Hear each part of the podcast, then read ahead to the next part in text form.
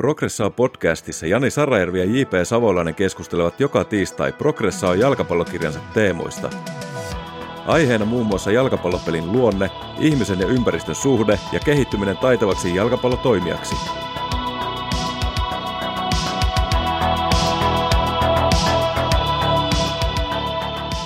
Tervetuloa arvoisa kuulija Progressaa podcastin pariin. Tällä viikolla me jatketaan rajoiteperusteisen valmentamisen käsittelyä. Viime viikolla päästiin hyvä vauhtiin. Nyt jatketaan samalla temmolla ja intensiteetillä ja jatketaan siitä, mihin jäätiin. Meillä on olemassa ääretön määrä erilaisia liikeratkaisuja. Esimerkiksi sisäsyrjäsyötön voi tehdä monin eri tavoin. Niin ne rajoitteet sitten rajoittaa meidän suoritusavaruutta niin, että me ohjaudutaan kohti tietynlaista suoritusta. Tai meillä on tietynlainen etsintä laatikko vähän niin kuin mitä missä me voidaan etsiä. Ja näihin rajoitteisiin sitten se valmentaja voi vaikuttaa monella tavalla. Eli rajoitteet asettaa siis reunaehdot mahdollisille suoritukselle. Onko tämä JP nyt negatiivinen harjoitusmenetelmä, kun tässä puhutaan rajoitteesta? Niin, tämäkin on tällainen rajoites, rajoitesana on kuulemma jossain piirissä negatiivinen. Se pitäisi muokata joksi tai vaihtaa toiseksi sanaksi, mutta tietyllä tavalla se vaan näkökulma eri. Eli jos se mitkä ei rajoita meitä, niin sittenhän kaikki on mahdollista, että ihmiset lentäisi ja lehmät kansia niin poispäin vaan se on ikään kuin sieltä, että tulee niin kuin, että kaikki on mahdollista, että se vaan niin kuin rajoitteet, me ei pystytä tietenkään tarkkaan sanoa, mutta rajoittaa niin kuin tiettyihin niin kuin just liikeratkaisun mahdollisuuksiin, niin ei siinä muista mitään negatiivista. Että itse asiassa, jos sä mietit näin, että sä teet vaikka nyt tämmöistä parisyöttelyä, en tiedä miksi, miksi teette, että ehkä Kampian maajoukkueessa esimerkiksi tykätään tehdä. Kyllä tehdään. Niin jos sä sanot, että nyt syötätte pelkästään oikealla sisäsyrjällä, tai pelkästään sisäsyrjällä, niin sehän rajaa aika lailla siihen pariin. Toki niin, sen voi toteuttaa eri tavalla. Mutta sitten jos sä mietit sitä versus, että et saa syöttää sisäsyrjällä, esimerkiksi tai vaikka paremmalla sisäsyrjällä. Nyt me negatiivisesti rajattiin, mutta samalla me jätettiin kaikki muut mahdollisuudet mahdollisiksi siihen, jolla me vaan poistetaan jotain, mutta mut se kaikki muu on mahdollista. Juuri näin. Tässä tulee tämä yhteys vähän taiteeseen myös, mitä me kirjassa käsitellään niin kuin jalkapalloa myös hieman taiteen kautta. Monet, monethan taiteilijat ei koe sitä tilannetta hyvänä, että heillä on niin kuin kaikki mahdollista, ihan kaikki on mahdollista, vaan me on kuultu monelta eri taiteilijalta, että he asettaa itselleen ra- monenlaisia erilaisia rajoitteita ja niiden sisällä ne sitten lähtee toimimaan. Ja ne itse asiassa ei itse vaan aseta rajoitteita, vaan se elämä, mitä ne on elänyt, niin jo ai- aiheuttaa niille rajoitteita ja ne saattaa itsekin vielä lisäksi siihen jotakin tehdä. Esimerkiksi aikatauluttaa elämäänsä tai sitten rajata jonkun aiheen tai jonkun muu ja siitä ne lähtee sitten luomaan niin kuin taidetta. Että se luomistyö ja semmoinen luovuuskin syntyy sieltä rajoitteista, jotka on yksilö, ympäristö ja tehtävä rajoitteet tässä kuuluisessa Carl Newellin rajoitemallissa. Käydään nyt tarkemmin läpi noita rajoitteita, eli yksilö, ympäristö ja tehtävä.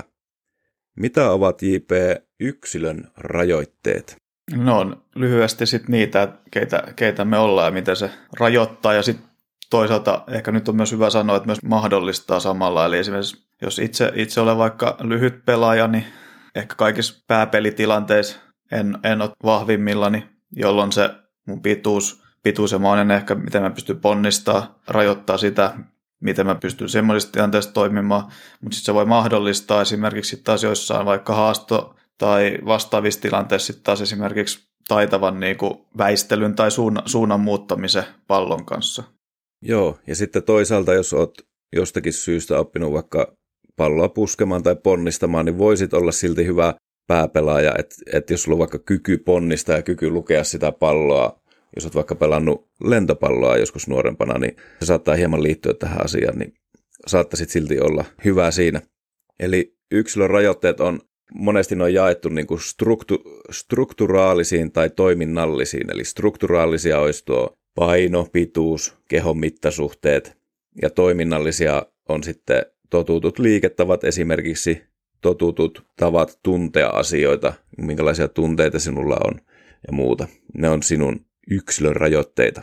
Tässä on mun, mun mielestä hyvä paikka vähän puhua taas yhdestä harhaluulosta tai, tai meidän mielestä virheellisestä käsityksestä. Eli kun puhutaan, että ihminen vaikka rakennetaan kuin talo ja silloin niitä ominaisuuksia, se on ominaisuuksien summa.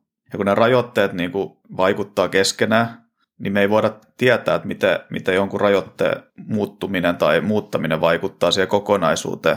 Todennäköisesti puhutaan siitä myöhemmin lisää, mutta hyvä esimerkki, mitä mä oon käyttänyt, jos on huippupelaaja, joka on todella yksi jalkainen, tulee vaikka, tai pelissä ainakin on todella yksi jalkainen, vaikka Angel Di Maria tai vaikka Luka Modric, joka käyttää esimerkiksi korostetusti myös ulkosyrjää, niin jos, jos niille nyt sitten niinku taikaiskus tulisi hyvä heikompi jalka, niin me ei voida tietää, että tuleeko niitä parempia pelaajia, koska me ei tiedä, mitä se vaikuttaa niiden käytökseen. Että jos se Luka Modricin vaikka upea ulkosyrjä syöttö vaihtuukin vähän heikompaa niin kuin vasemman jala sisäsyrjää, niin ehkä se, siitä ei tukkaa parempi. Tai se ei käytä sitä, sitä tota, noin vasenta jalkaa siltikään. Tämä on tosi hyvä pointti, JP. Eli me ei voida tietää etukäteen, kun ihminen ja ympäristö muodostaa systeemin, ja ne rajoitteet sitten on vuorovaikutteisia tai yhteistoiminnallisia ehkä jopa, niin me ei tiedä etukäteen, että mitä tulee tapahtumaan, jos yksi niistä rajoitteista hieman muuttuu. Niin tässä on nyt niin kuin tässä on oikeastaan iso juttu valmentajille. Eli monesti me ajatellaan silleen, että kun joku yksilöön liittyvä tekninen rajoite muutettaisiin, niin se saattaisi tulla paremmaksi se pelaaja. Esimerkiksi oikean jalan syöttö tehdään paremmaksi, ulkosyrjän syöttö, niin kuin Modricilla, niin kehitetään, niin se kehittää sitä pelaajaa paremmaksi. Näin voi olla, se antaa mahdollisuuksia sille pelaajille enemmän. Mutta se pointti on se, että pystyykö se ratkaisemaan niitä pelissä eteen tulevia ongelmia eri tavoin sitten. Se on se ydinjuttu. Eli onko se taitava pelaaja, eli pystyykö se sillä pelissä toimimaan taitavasti. Se voi hyvin olla, että se pystyisi, vaikka sen oikean jalan ulkosyrjä ei yhtään kehittyisi, niin se pystyisi silti oppia ratkaisemaan näitä pelissä eteen tulevia ongelmia paremmin oikeanlaisella harjoittelulla. No sitten me voidaan jatkaa tuohon ympäristörajoitteisiin, jotka on puolestaan jaoteltu fyysisiin tai sosiaalisiin. Eli esimerkiksi meillä voi olla jalkapallokentän alusta, että minkälainen alusta siinä on, missä me pelataan, niin se vaikuttaa sitten siihen peliin. Sitten sosiokulttuuriset tekijät, esimerkiksi minkälainen yleisö on ympärillä tai minkälaisia meillä siinä elinympäristössä ajatukset jalkapallosta on, niin ne voi toimia hyvin jopa merkittävänäkin rajoitteena.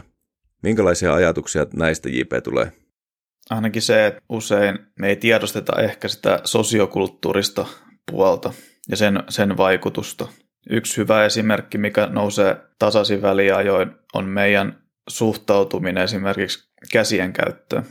Eli esimerkiksi peleissä tuomarit ottaa junnupeleissä aika herkästi pois käsien käytön, oli sitten oli sit vähän niin oikein tai väärin. Niin tuo on semmoinen, että jos meidän suhtautuminen on tuollaista, niin kuin esimerkiksi tällä, tällaisen, niin sitten se myös esimerkiksi siellä harjoitusympäristössä vaikuttaa, miten esimerkiksi pelaajat toimii kaksinkamppailutilanteessa.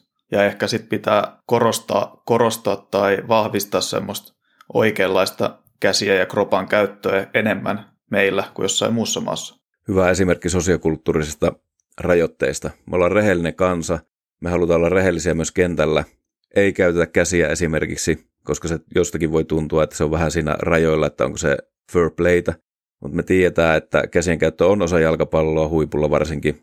Sitä paljonkin tehdään. Niin meillä pitäisi sitten oppia sitä tekemään, mutta nyt voi olla, että meidän sosiokulttuuriset rajoitteet vaikuttaa tähän meidän käsien käytön oppimiseen. Tässä olet Jani mieltä tota, alustasta. Suomessa on aika hyviä tekonurmeja, tekonurmeja. Miten se vaikuttaa meidän tota, noi, oppimiseen? No tästähän on Proffa Arauso tuolta Lissabonin yliopistolta ja sitten Uehara Brasiliassa tutkinut brasilialaispelaajia. Ja niistä tutkimuksista on tullut esiin, että heillä tämmöiset ympäristörajoitteet niin vaihtelee aivan älyttömän paljon. Heidän alusta vaihtelee, he saattaa pelata betonilla, hiekalla, erilaisilla hiekoilla, kovalla tai pehmeällä tai sitten tekonurmella, vanhalla tai uudella ja harvemmin sitten nurmella, mutta joskus nurmellakin varsinkin akatemiapelaajat sitten niin pääsee nurmelle enemmän. Ja pelit on erilaisia, pienellä kentällä, isolla kentällä, pelejä määrä vaihtelee, niin mä sanoisin niin, että kun meillä Suomessa on jo enenevässä määrin hyviä tekonurmia, niin se ei ole pelkästään hyvä asia meille, vaan kun meidän pelaajat on varsinkin akatemioissa, niin ne on koko ajan sillä superhyvällä nurmella, kivasti pallo siellä vierii tai liukuu, jos on vähän märkä, niin ne ei opi oikeasti niin hyvin kuin ne oppis, jos niillä olisi enemmän vaihtelua siinä harjoitusalustassa. Joo, tämä on mielenkiintoinen. Jos olisit valmentaja, niin veisitkö esimerkiksi joukkueen harjoittelemaan hiekkakentälle tai jopa sille betonille? Mä tekisin niin kyllä. Että meillä olisi vaihtelua siinä harjoitusalustassa ja monessa muussakin rajoitteessa olisi vaihtelua, koska siinä ne vaihtelun avulla ne pelaajat oppii. Sitten tullaan tähän kysymykseen, että no, miten loukkaantumiset muu. Niin otetaanpa tälleen, jos me koko ajan reenataan sillä superhyvällä tekonurmella, niin tuleeko meidän pelaajista sitten valmiimpia, kun ne oikeasti jossakin vaiheessa elämänsä menee erilaisille alustoille pelaamaan, niin onko ne valmiita sitten siihen? Vai että jos me reenataan nuorena jo monenlaisilla eri alustoilla, ja sitten me mennään pelaamaan monilla eri alustoilla, niin kummasta niin tulee valmiimpia pelaajia. Eli tämmöinen jos tämmöistä on olemassa tämmöistä loukkaantumisten pelkäämistä tai muuta, niin ei sitä kannata pelätä, vaan lapset kannattaa altistaa erilaisille alustoille, erilaisille ympäristöille, jotta he sitten oppii tässä maailmassa navigoimaan. Yes. Tämä jakso oli tässä. Kiitos arvoisa kuulija ajastasi. Ensi viikolla jatketaan muun muassa käytännön esimerkillä rajoiteperusteisesta valmentamisesta meidän kesäkiertueelta. Moi!